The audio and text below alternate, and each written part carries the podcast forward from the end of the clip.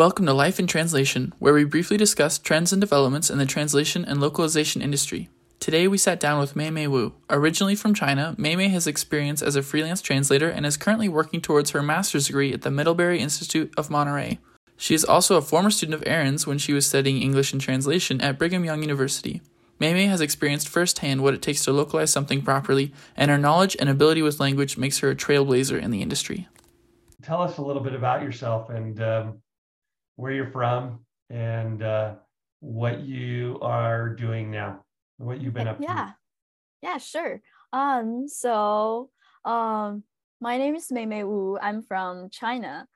Uh, I came to the U.S. Um, in at the end of 2018 because uh, I started um, my bachelor's degree at Brigham Young University in January 2019 uh, and I graduated from BYU in December 2021. When I was at BYU, I studied English language with a minor in translation and localization. And when when I took minor trans, uh, classes, uh, I took uh, introduction to translation class from Aaron. That's how we met. yeah, and I enjoyed that class. And um, now I I'm pursuing my master's degree at Middlebury Institute of International Studies at Monterey. Uh, I'm I'm studying translation and localization management. Nice. Did I did I tell you? Do you remember? I spent a year. I was a Korean linguist in the army, um, and I spent a year at the Defense Language Institute in Monterey. You mean DLI? DLI. I Yes. know that. Yeah. institute. So That's a great, great institute. it, I I had a great time there and Uh-huh. a beautiful area to live for sure. So Yeah. um, let's see.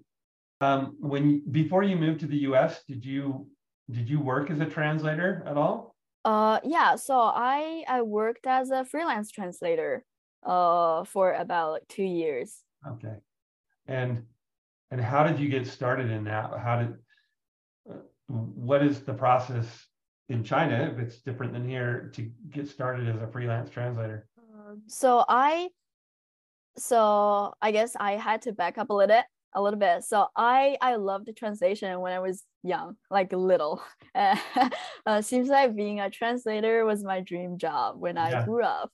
Uh, yeah, and then so I um I actually uh started a full time uh translator job in a company in China, but I only worked it stay there for one month, and then I felt like uh because at that time I had other things to do and full time like the schedule did not work for me so i quit the job. And then but i still loved the translation and wanted to get the experience that's how i started as a freelancer Okay. And and w- was it always English, Chinese, Chinese English? uh both Both. So maybe how did you how did you learn English? How, how why was English part of um, who you are in translation? um so in in china english actually is a part of our curriculum Okay. i started uh learning english when i went to middle school. Okay. yeah and uh so we need to like every so in uh when we were at school uh chinese we had to take chinese even though we speak chinese. So Yeah. chinese and math and english those three classes uh are core courses for students at school. And then so i as soon as i was exposed to english i loved it Yeah. How did do did your parents do your parents speak any English? no they don't So I, I think I'm the only one in my family who speaks English. really, Yeah. how did you um, language instruction in other countries is a lot different than in the United States. I I I have some experience with that. What what did you do to practice your English? Was it all in class, or did you have opportunities outside of class to to Um, practice English? I think um probably like both, but but I think in class is a big part. Um, like we so the way we learn language, uh, we learn English or other languages is pretty different from uh, people do here. Yeah. Uh, in China, we focus more on writing and uh, listening. Like okay. uh, we we we still speak English, but it's just like people like many people are too shy to speak and they are uh, afraid to make mistakes. Um, and also, um, yeah, but um, but so like in class, I like we worked hard to pass any written exams and yeah. um and and plus in China actually um there are many like English context speech contests or other competitions oh, uh, really? nationwide. Oh, okay.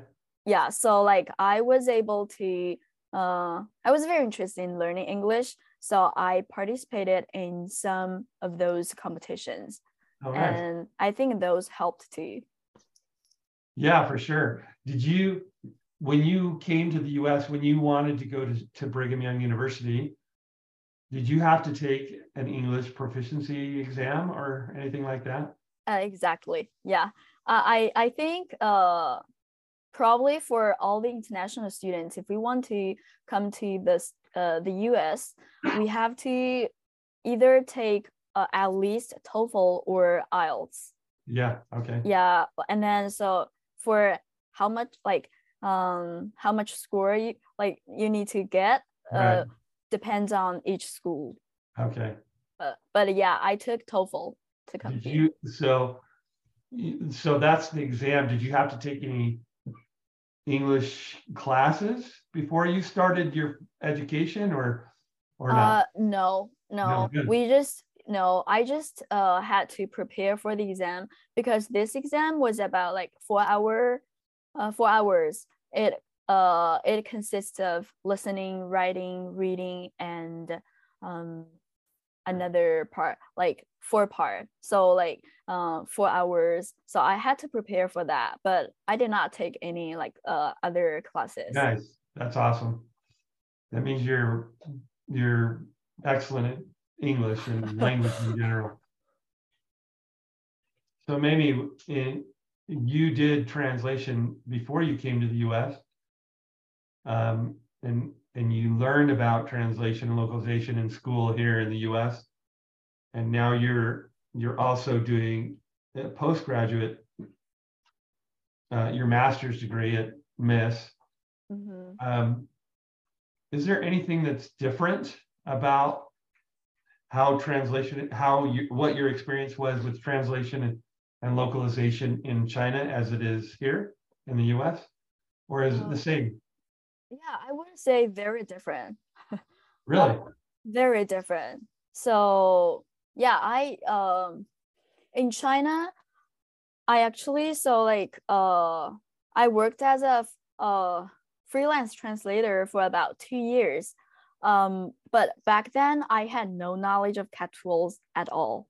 Oh yeah. And and like I worked with uh, the same vendors and LSPs all the time, uh, but they also did not require translators to use any CAT tools. Really? So so for all the all the translations that I've worked on, um, it was not consistent and and we did not have uh, translation memory or glossaries or term yeah.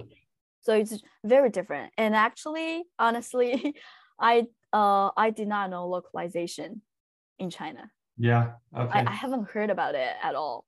And until I came here and I started to um, take uh, my minor classes at BYU, and then I realized, oh, localization is a thing. Yeah. so it's yeah, and also like even I knew translation before. Uh, translation was a new thing. Seems like a new thing to me as well. Um, because I started um, to use CAT tools and uh, like CAT tools and I learned to build translation memory, glossaries, and term base along the way.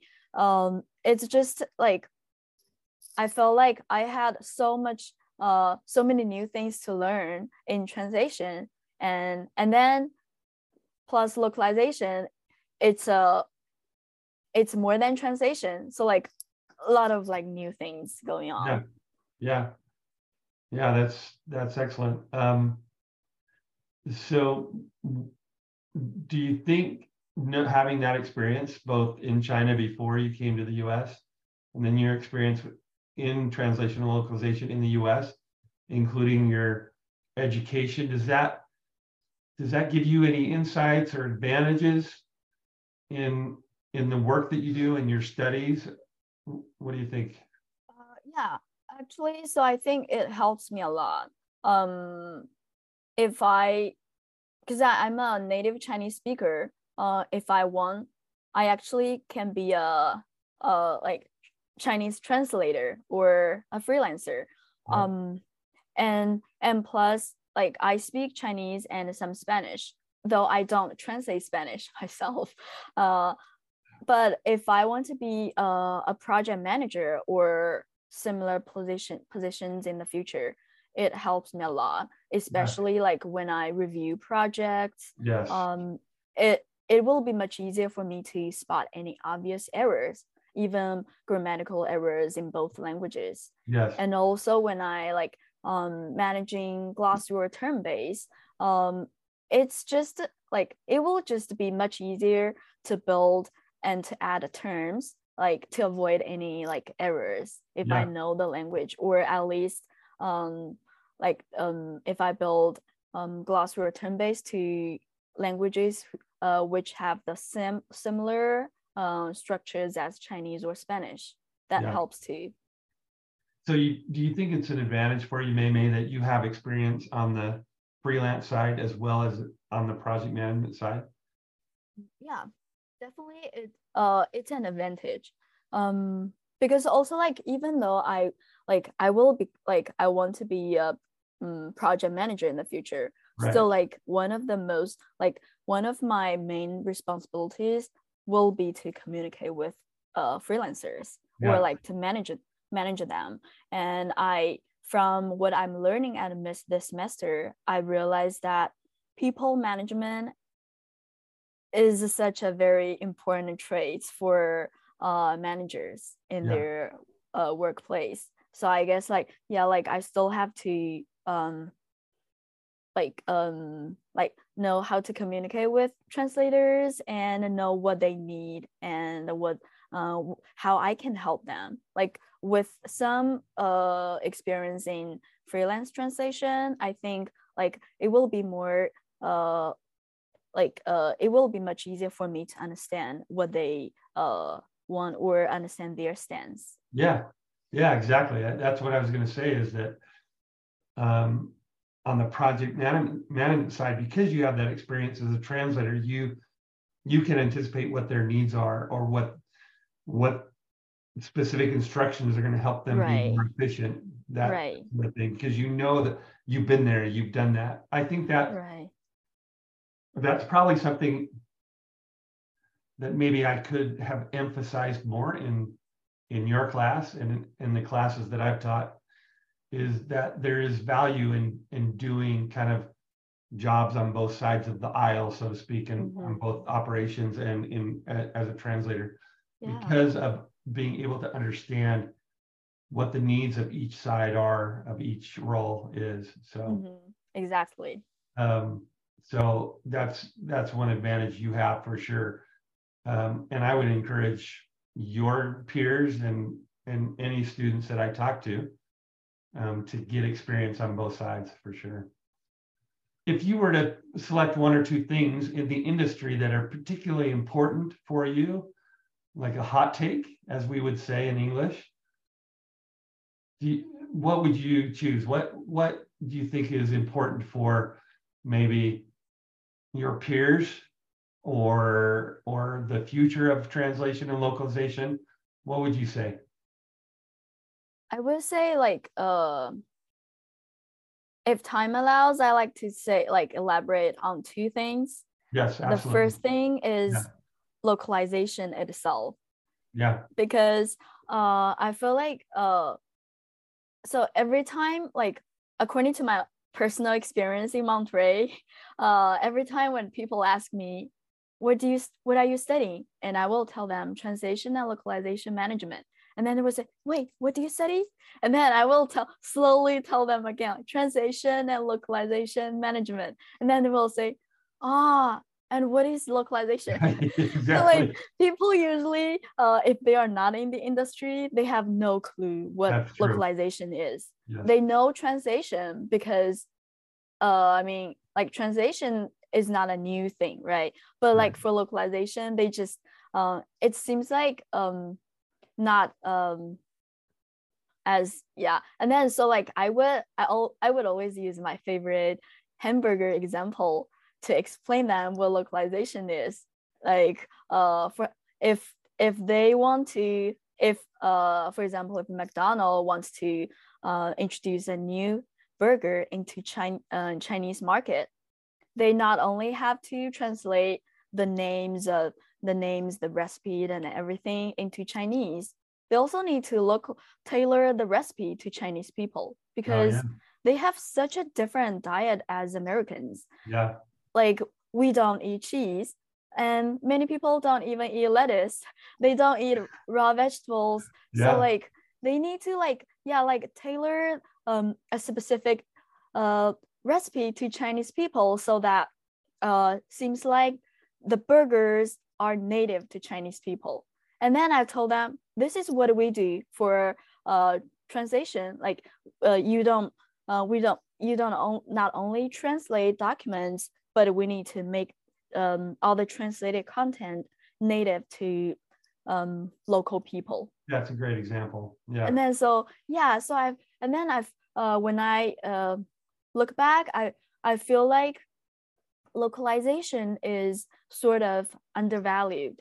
It's um it's not because um localization is not important in people's life. It's just because localization um is uh is newer than translation it's and also like people see um also because we have more uh experience with translation and it's it's like it's easier to understand what a translation is yes however yeah. localization is more than translation uh that's uh that makes it uh, a little bit harder for people to understand what localization is if yeah. they are not in the industry so i would say Mm, yeah, probably like um, for people, like for all the professionals in the translation localization industry, uh, I would say like um, if we can like uh, introduce people, like tell uh, explain them what localization is, or to help people understand um, correctly what translation and localization are, yeah. and that will be great. Yeah. Okay. Yeah. So that is the first thing. Okay. Anything else that you um, think you want to share?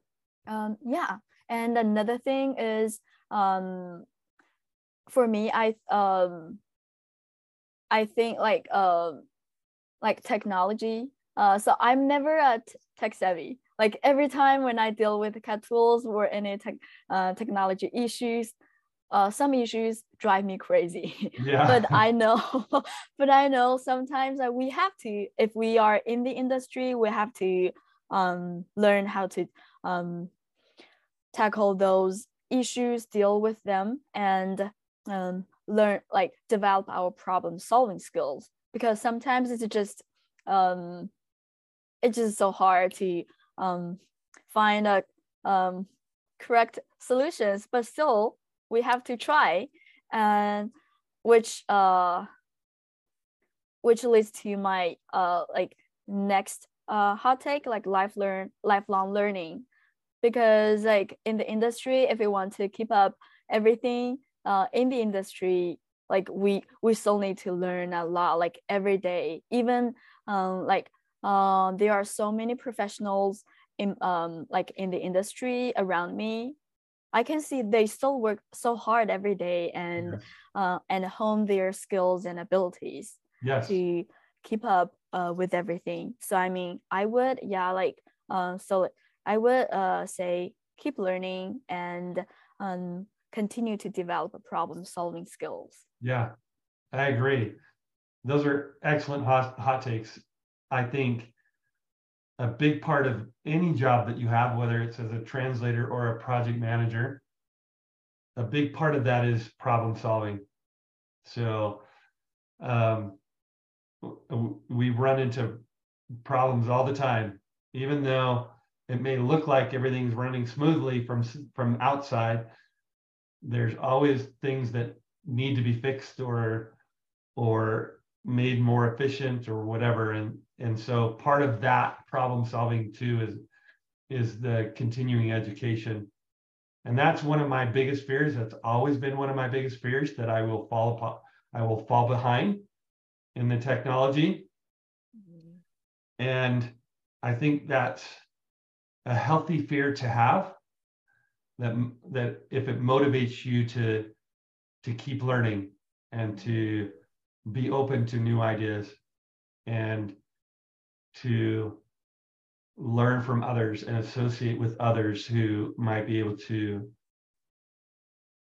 help you learn and find solutions to problems. So those are very good points, Mei Um, so that's it.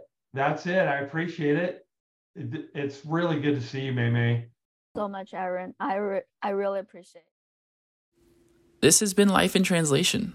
Thank you for tuning in and staying up to date with the latest trends in translation and localization. If you like what you heard, subscribe to LIT wherever you get your podcasts. And if you want to see more, check us out on YouTube as well. Thank you.